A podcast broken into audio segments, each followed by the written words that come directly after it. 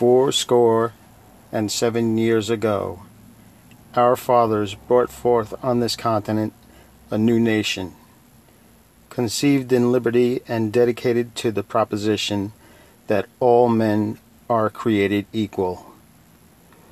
Now we are engaged in a great civil war, testing whether that nation, or any nation so conceived and so dedicated, can long endure.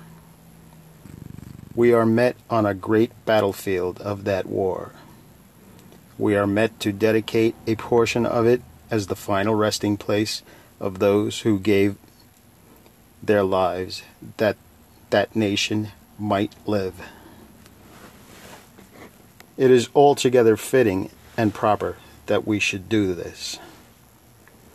But, in a larger sense, we cannot dedicate, we cannot consecrate, we cannot hallow this ground. The brave men, living and dead, who struggled here, have consecrated it far above our power to add or detract.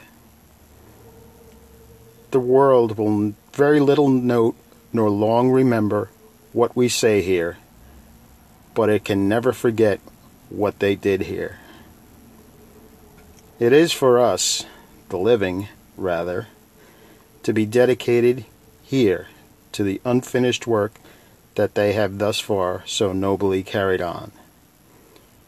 It is rather for us to be here dedicated to the great task remaining before us, that from these honored dead we take increased devotion to that cause for which they here gave the last full measure of devotion that we here highly resolve that these dead shall not have died in vain, that the nation shall, under God, have a new birth of freedom, and that government of the people, by the people, for the people, shall not perish from the earth.